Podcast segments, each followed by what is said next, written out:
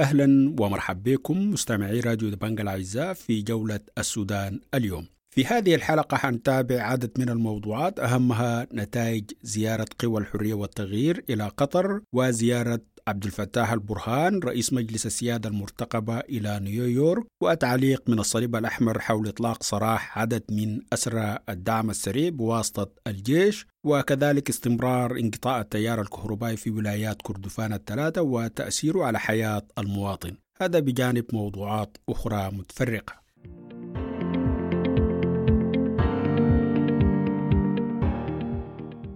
السيد عروة الصادق القيادي في قوى الحرية والتغيير دولة قطر تعهد بدعم جهود إحلال السلام في السودان وذلك خلال زيارة وفد قوى الحرية والتغيير لدولة قطر ضمن جولتهم الإقليمية والدولية. أهم تم إنجازه في مشوار الحرية والتغيير الذي استمر لأيام في عاصمة القطرية الدوحة ورئيس وزرائها الشيخ محمد بن عبد الرحمن التزم بأن الحكومة القطرية ستظل داعمة لمساعي إحلال السلام في السودان. السيد عادل خلف الله المتحدث باسم البعث العربي الاشتراكي يقول إن زيارة البرهان رئيس مجلس السيادة المتوقع لحضور اجتماعات الجمعية العامة للأمم المتحدة المنعقدة في الفترة من 20 إلى 25 من هذا الشهر يريد منها التأكيد على أنه يمثل رأس الدولة ولا أحد ينازعه. آه هو محاولة التأكيد على أنه هو ليس هنالك من ينازع في شرعية تمثيل رأس الدولة. الصحفية فاطمة لقاوة الحرب في جبال النوبة بين القوات المسلحة والحركة الشعبية قيادة الحلو المتضرر الأول منها هو المواطن. الحرب عموما المتضرر الأساسي منها المواطن. ضمن جولتنا أيضا السيد عدنان حازم المتحدث باسم اللجنة الدولية للصليب الأحمر في الشرق الأوسط يؤكد تلقيهم دعوة من الجيش بتسليم عدد من أسرى قوات الدعم السريع. طبعا اللجنة الدولية للصليب الأحمر تلقت طلب من قوات الجيش السوداني بتسهيل لتسهيل عملية تسليم مجموعة من المحتجزين من ضمنهم قصر.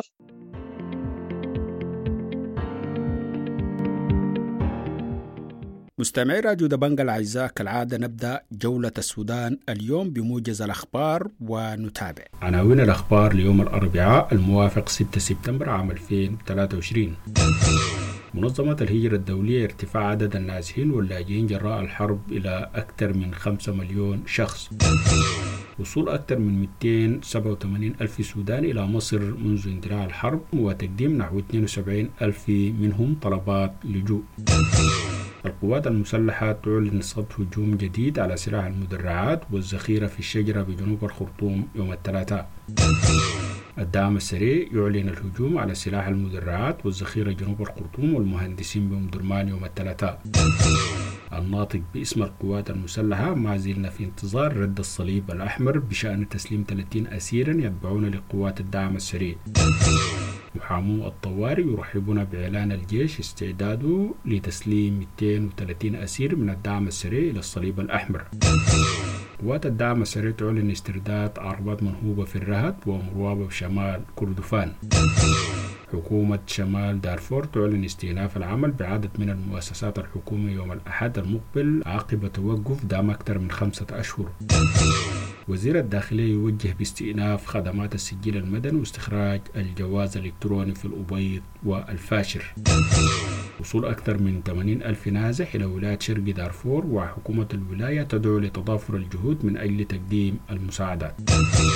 ولاية سنار تعزو أزمة الوقود إلى توقف مصفاة الجيلي وتكشف عن وصول 45 مليون لتر وقود إلى بورسودان. وزارة الصحة تعلن حاجة البلاد إلى 60 مليون دولار لتوفير الإمداد الدوائي حتى نهاية العام. مناوي يشيد بدور القوى المشتركة لحركات الكفاح المسلح في حفظ الأمن بنيالا والفاشر. خبيرة الأمم المتحدة لمنع الإبادة الجماعية تدعو لاتخاذ إجراء عاجل لوقف الإبادة الجماعية والقتل على الهوية بالسودان العاملون بمركز غسيل الكلى في بورسودان يهددون بالإضراب ابتداء من الأسبوع المقبل للمطالبة بمستحقات مالية. تمديد حالة الطوارئ بولاية القضارف لمدة ثلاثة أشهر وحظر تخزين أو بيع أو نقل السلع الاستراتيجية إلا بتصديق مسبق. ولاية النيل الأبيض تعلن اكتمال الترتيبات لصرف سلفية للعاملين عبارة عن مرتب أساسي لشهر مايو. الرئيس التنفيذي للشركة السويدية المتهم بالتواطؤ مع جرائم الحرب في السودان يصف الاتهامات في مواجهته بالباطلة والغامضة. المستشار السياسي لقائد الدعم السري يجب أن نجعل الحرب الراهنة آخر الحروب وأن نلتفت لصناعة السلام والعدالة. وللقضارف فالمساحات المزروعة على مستوى السودان تبلغ 27 مليون فدان وتعادل 57% من المساحة المستهدفة. غرفة طوارئ الكلاك للقبة تكشف عن حصار المواطنين في القبة والشجرة والعزوزاب واللاماب مع نقص الغذاء. اليابان تدعو أطراف النزاع في السودان إلى وقف القتال في البلاد وتدهور الوضع الإنساني. شكرا جزيلا أعزائي المستمعين. ضمن طواف قوى الحرية والتغيير الإقليمية والدولية تحدثنا إلى عروة الصادق القيادي بقوى الحرية والتغيير المجلس المركزي حول زيارتهم الأخيرة إلى دولة قطر ونتائجها. للمزيد حول الموضوع نتابع. أهم ما تم إنجازه في مشوار الحرية والتغيير الذي استمر لأيام في عاصمة القطرية الدوحة هو اللقاء بحكومة قطر ورئيس وزرائها الشيخ محمد بن عبد الرحمن والتزم بحكم منصبه بحكم موقفه بحكم علاقاته بأن الحكومة القطرية ستظل داعمة لمساعي إحلال السلام في السودان.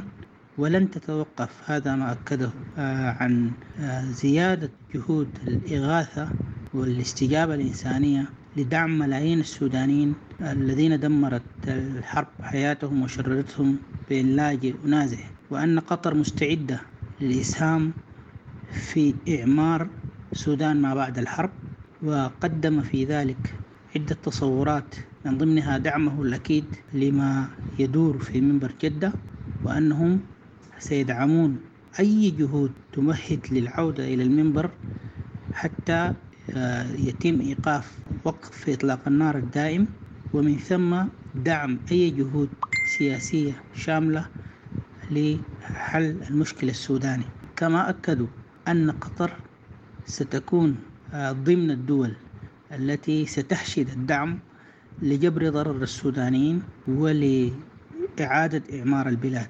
في هذه الرحلة أيضا نظم مركز المركز العربي للأبحاث والدراسات مركز النزاع. ندوة أمها لفيف من السودانيات والسودانيين المهتمين بالشأن السوداني في العاصمة القطرية الدوحة عن السلام والاستقرار والانتقال الديمقراطي. وكانت منصة إعلامية مميزة أوضحت بصورة لا مواربة فيها للجميع أن الحرية والتغيير لها موقف واضح وتصورات واضحة. وبينت الموقف الصارم من قضايا التحول المدني الديمقراطي. كذلك استضافت منصة الدوحة الإعلامية الجزيرة قيادات الحرية والتغيير في لقاءين خوقب العالم والرأي العالم العالمي والمستمع السوداني بصورة واضحة عن قضايا كان ينبغي يسمعوا لها في ضمن الجولة قابل وفد الحرية والتغيير رموز المجتمع السوداني وأعلامه إذا كانوا صحفي أعلام صحفيين أو سياسيين أو غيره من قيادات العمل الوطني ورموز الثورة بالإضافة للقاء بعض قيادة الجالية السودانية في قطر. ومن قطر ستتواصل الحرية والتغيير بمشوارها بذات التوجه إلى أن تتوقف هذه الحرب في السودان.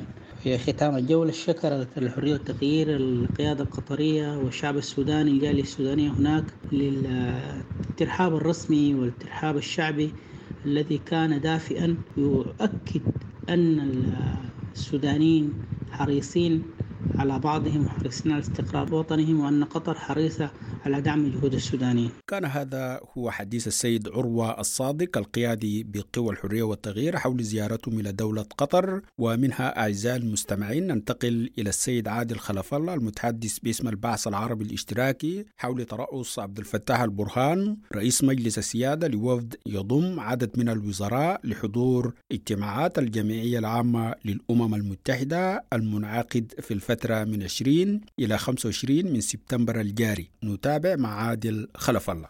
هي طبعا دي المرة الثانية لفريق البرهان يشارك في أعمال الأمم المتحدة بعد إنقلاب 25 أكتوبر. ومن الواضح أنه واحد من الأهداف الاستراتيجية العمل البرهان على تحقيقها بعد خروجه أو جزء من توقيت خروجه هو محاولة التأكيد على أنه هو ليس هنالك من ينازع في شرعية تمثيل رأس الدولة.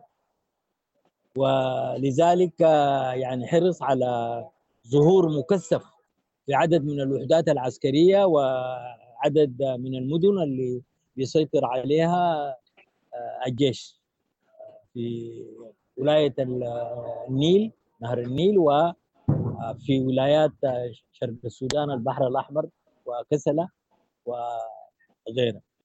باعتبار أنه الموقف الإقليمي والدولي بما فيها منظمات الأمم المتحدة بعد اندلاع الحرب في 15 أبريل أصبحت تنظر للطرفين الفريق البرهان وقائد قوات الدعم السريع بزاوية نظر منطلقة من مسافة واحدة. جهود البرهان انصبت كما أكدت على محاولة التأكيد على أنه لا شريك له في شرعية تمثيل الدولة السودانية. استبق الزيارة بزيارتين في التقدير هم ما ما معزولات من هذا الهدف وهو زيارته إلى مصر وأخيرا زيارته إلى جنوب السودان باعتبار مصر إضافة إلى العلاقة الاستراتيجية والتاريخية بينه وبين السودان. رعت مؤتمر دول جوار السودان. وجنوب السودان لعلاقات التاريخية مع السودان ومع العديد من الفصائل المسلحة وتأثيره.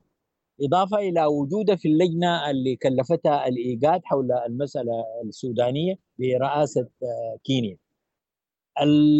الحركة دي كلها والمحطات اللي أشرنا لها هي ليست معزولة من خطة البرهان في أنه يحضر للمرة الثانية للأمم المتحدة ويثبت شرعية أنه هو رأس رأس الدولة. ما يهم السودانيين بعد زهاء ما يقارب الخمسة أشهر أكدت أنه يعني لا جدوى وعبثية ما يتم بين الجيش والدعم السريع. وأصبح الخاسر الأول مع الوطن هو المواطن السوداني مقدراته ممتلكاته أمنه وحقوقه أبسط الحقوق. الأبسط حقوق الإنسان. الحق في الحياة لم يستطع لا الجيش ولا القوات ولا قوات الدعم السريع ان أن تحافظ عليه وأن تحترم قواعد الاشتباك حسب القانون الدولي. هذه الحرب لا طائل من جدواها. الخطابات الأخيرة للبرهان وهو بعد خروجه والخطاب المنسوب إلى قائد الدعم السريع. هي يعني تؤكد محنة الشعب السوداني في أن يكون هذا هو مستوى القيادات العليا لأهم المؤسسات الفيو سواء ما يسمى بمجلس السيادة هو أصبح مجلس الفرد أو المؤسسات العسكرية يعني خطاب ما عنده أي محتوى لا وطني ولا سياسي ولا حتى عسكري. شكرا السيد عادل خلف الله المتحدث باسم البعث العربي الاشتراكي حول ترأس عبد الفتاح البرهان رئيس مجلس السيادة لوفد يضم عدد من الوزراء لحضور اجتماعات الجمعية العامة للأمم المتحدة المنعقدة في الفترة من 20 إلى 25 من سبتمبر الجاري. ومنها ننتقل إلى الصحفية فاطمة لقاوة للتعليق حول الحرب الدائرة في جبال النوبة بين الجيش والحركة الشعبية قيادة الحلو حيثياتها وما يترتب عليها. والله الحرب ما بترحم. يعني الحرب إنك أنت مثلا بتبدأ الشرارة الأولى والطلقه الأولى للحرب لكن تقدر تسيطر على المجريات الأحداث داخل الحرب. ودي الخطأ الأساسي اللي وقع فيه الكيزان في داخل الجيش. هم فتحوا جبهة قتال ضد قوات الدعم السريع التي كانت هي السند الأساسي للقوات الشعب المسلحة. ضد الحركات المسلحة في فترة من الفترات. فالآن الجيش السوداني في أضعف حالاته. عبد العزيز الحلو هو مناضل بيتحدث بقضايا شعب السودان بصورة عامة وقضايا شعب جبال النوبة بصورة خاصة. أنا بلاحظ إنه عبد العزيز الحلو هو الآن يحاول التمدد على حساب ضعف الجيش الضعف داخل المؤسسة الجيش. آه نعم في أحداث حصلت في جنوب كردفان. آه عبد العزيز الحلو حصل اشتباك بينه وبين الجيش السوداني في كادوغلي وفي مناطق الدلج الحرب عموما المضرر الأساسي منها المواطن وخاصة المواطن في جنوب كردفان أو المواطن في كردفان عامة. المواطن في كردفان عامة عاش حوالي الأربع عقود تقريبا هو تحت نيران الحرب. والمضرر الأساسي من نزوح من من عدم تعليم عدم تنمية بصورة كاملة. فأنا أتمنى إنه حرب الخرطوم الآن نهايتها تكون نهاية للحرب في كل السودان. شكرا جزيلا. الصحفية فاطمة لقاوة حول الحرب في جبال النوبة ولاية جنوب كردفان. كذلك أجرت جولة السودان اليوم لقاء مع السيد عدنان حازم المتحدث باسم اللجنة الدولية للصليب الأحمر في الشرق الأوسط حول إعلان القوات المسلحة بخصوص نيتها تسليم الصليب الأحمر عدد من أسرى قوات الدعم السريع. أهلا ومرحبا بك في جولة السودان اليوم. طبعا اللجنة الدولية للصليب الأحمر تلقت طلب من قوات الجيش السوداني بتسهيل لتسهيل عملية تسليم مجموعة من المحتجزين من ضمنهم قصر. طبعا اللجنة الآن في حديث مع الأطراف بخصوص هذه العملية لتلعب دورها كوسيط إنساني محايد في مثل هذه الحالات. طبعا هذه هذه العملية وغيرها تساهم أولا في في مصلحة المحتجزين وكذلك عوائلهم يعني لتعرف مصيرهم. طيب هذه العملية هي الكم في تبادل أو تسليم الأسرة؟ يعني دي كم عملية الآن؟ طبعا بالفترة الماضية هناك عمليتين. لعبت اللجنة دور الوسط الإنساني المحايد في تسهيل عملية إطلاق السراح أو التسليم. كانت واحدة في الفاشل والأخرى كانت في الخطوم. طبعا هذه ضمن الدور الذي تلعبه اللجنة الدولية للصليب الأحمر في مهامها الإنسانية أن تلعب دور الوسيط المحايد الإنساني في تسهيل نقل وكذلك تسليم المحتجزين لدى أطراف الصراع سواء في السودان أو غيره من المناطق التي تشهد صراعات في العالم. مستمعينا الأفاضل ده كان حديث السيد عدنان حازم المتحدث باسم اللجنة الدولية للصليب الأحمر في الشرق الأوسط حول إعلان القوات المسلحة بخصوص نية تسليم الصليب الأحمر عدد من أسرى قوات الدعم السريع. ما زالت حلقتنا من جولة السودان اليوم متواصلة ومعنا أحد الكوادر الصحية في مدينة الأبيض بولاية شمال كردفان حول انقطاع الكهرباء في ولايات كردفان الثلاثة لأكثر من أسبوع وتأثير ذلك على حياة المواطن. والله حقيقة لها تأثير على الحياة العامة للناس. إذا مسكناها على المؤسسات الخدمية المستشفيات الآن يعني قطع الكهرباء مؤثره في في في شكل تقديم الخدمة. الآن مستشفى الابيض شغال مولد المولد شغال في مركز الغسيل الكلى وفي الطوارئ مشغلين به والمعمل بس والأشعة. العنابر كلها ما فيها كهرباء وكمية الباعوض وغيره العيانين نسي يعني مطلعين الأسرة تحت المستشفى وراجعين تحت الشجر في حوش المستشفى. آه، ده على مستوى الصحة الموية الضيب قاطعة موية من تاريخ انقطاع الكهرباء؟ الليلة 9 ولا 10 يوم ما في موية. ممكن في مناطق أكثر من كده. المخابز برضو. المخابز يعني المعتمدة على الكهرباء في في برضو أزمة بتاعت آه، وعود مولدات غاز ما في. غيره دي برضو انعكست على شكل إنتاج الخبز وغيره آه بالإضافة لبرضو تغذية الهواتف. كهرباء وغيره. فليها أثر واضح يعني في حياة الناس في كل النواحي. نعم. في برضو يعني كلام بأنه المراكز بتاعت غسيل الكلى يعني برضو ديل آه، التأثير بالنسبة لهم كبير. التأثير كبير. الكهرباء لما انقطعت أول يوم يعني قطعت أثناء الجلسة تحت الغسيل.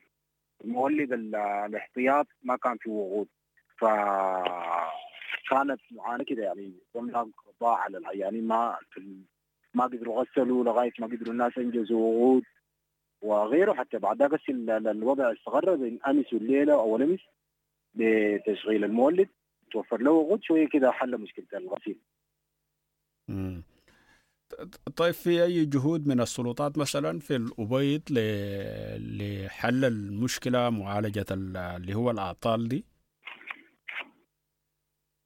والله في تيم في تيم بتاع الصيانه بتاع الكهرباء اتحرك اتحرك وعمل الصيانه اول امس يعني هي الكهرباء كانت في مشكلة هنا في الولاية. مم. الخط كان مفصول بين أم روابة وتندلتي وده اتصان بعديها يا هو حصلت المشكلة في مرقة من الخرطوم فدي ما بيدهم. قبل ما تتم الصيانه بتاعت الخرطوم مرقت كان الكهرباء ب... ب... ب...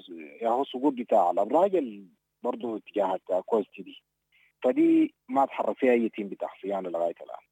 كان هذا حول تواصل انقطاع التيار الكهربائي بولايات كردفان لأكثر من أسبوع. أيضا جولة السودان اليوم سلطت الضوء حول الوضع الصحي بمنطقة بكارينكا بولاية شرق دارفور التي تشهد انتشار لمرض الحصبة مع نقص في الأدوية. ومعنا الطبيب محمد بدوي الذي يعمل بإحدى المستشفيات بالمنطقة للتعليق حول الموضوع. الحمد لله الخدمات آه، تقدم على مستوى أقل من المطلوب آه، نسبة لشح في كثير من الحاجيات. آه، على مستوى المستشفى يمكن في توفر لأدوية الخريف بالذات الأنتيميلاريا والفلويدز لمواجهة الإسهالات وغيرها يمكن متوفرة. لكن بنعاني برضو من نقص في عدة حاجات في الأدوية الأدوية المنقذة للحياة. كذلك بنعاني من نقص في مستهلكات المعامل. وبحمد الله في المحلية تم إنشاء إدارة إدارة للمعامل وبنوك الدم والآن آه، تزاول عملها لتقنين العمل في المحلية في مجال المعامل. في صحة البيئة هناك آه، نقص كبير في الشغل يعني يمكن الدائرة شغل صحة البيئة الآن يعني توالد الذباب والباعوض وشح في المبيدات والكوادر اللي تعمل بسبب الظروف العامة في السودان. متأثرة المحلية بالوضع ده يمكن نشهد حالات ملاريا أوفر أو كثيرة. فايت الحد مع عدم توفر بعض الأدوية مثل الأرتوسينيت والبراموكوين لبعض أنواع الملاريا الوخيمة. آه كذلك آه في محلية آه برا في الأطراف كان قبل فترة انتشار لمرض الحصبة في بعض المعسكرات اللاجئين الجنوبيين هنا في محلية بكارينكا وفي بعض المجتمعات المضيفة للاجئين. انتشرت الحصبة خلال شهرين أو الثلاثة شهور اللي فاتوا وكانت في نسبة وفيات عالية عند الأطفال. تدخلت التيم الاستجابة السريعة وطلب المدد والعون من الولاية لكن نسبة لظروف الحرب نسأل الله أن ربنا يعغن الدماء ويعود السودان كما كان. ما قدرنا نقدم المساعدات اللازمة يمكن تدخل كان لإنقاذ بعض الحالات. الآن وضع الوبائيات مستقر في الحصبة والإسهالات وغيره لكن الملاريا هاجس كبير.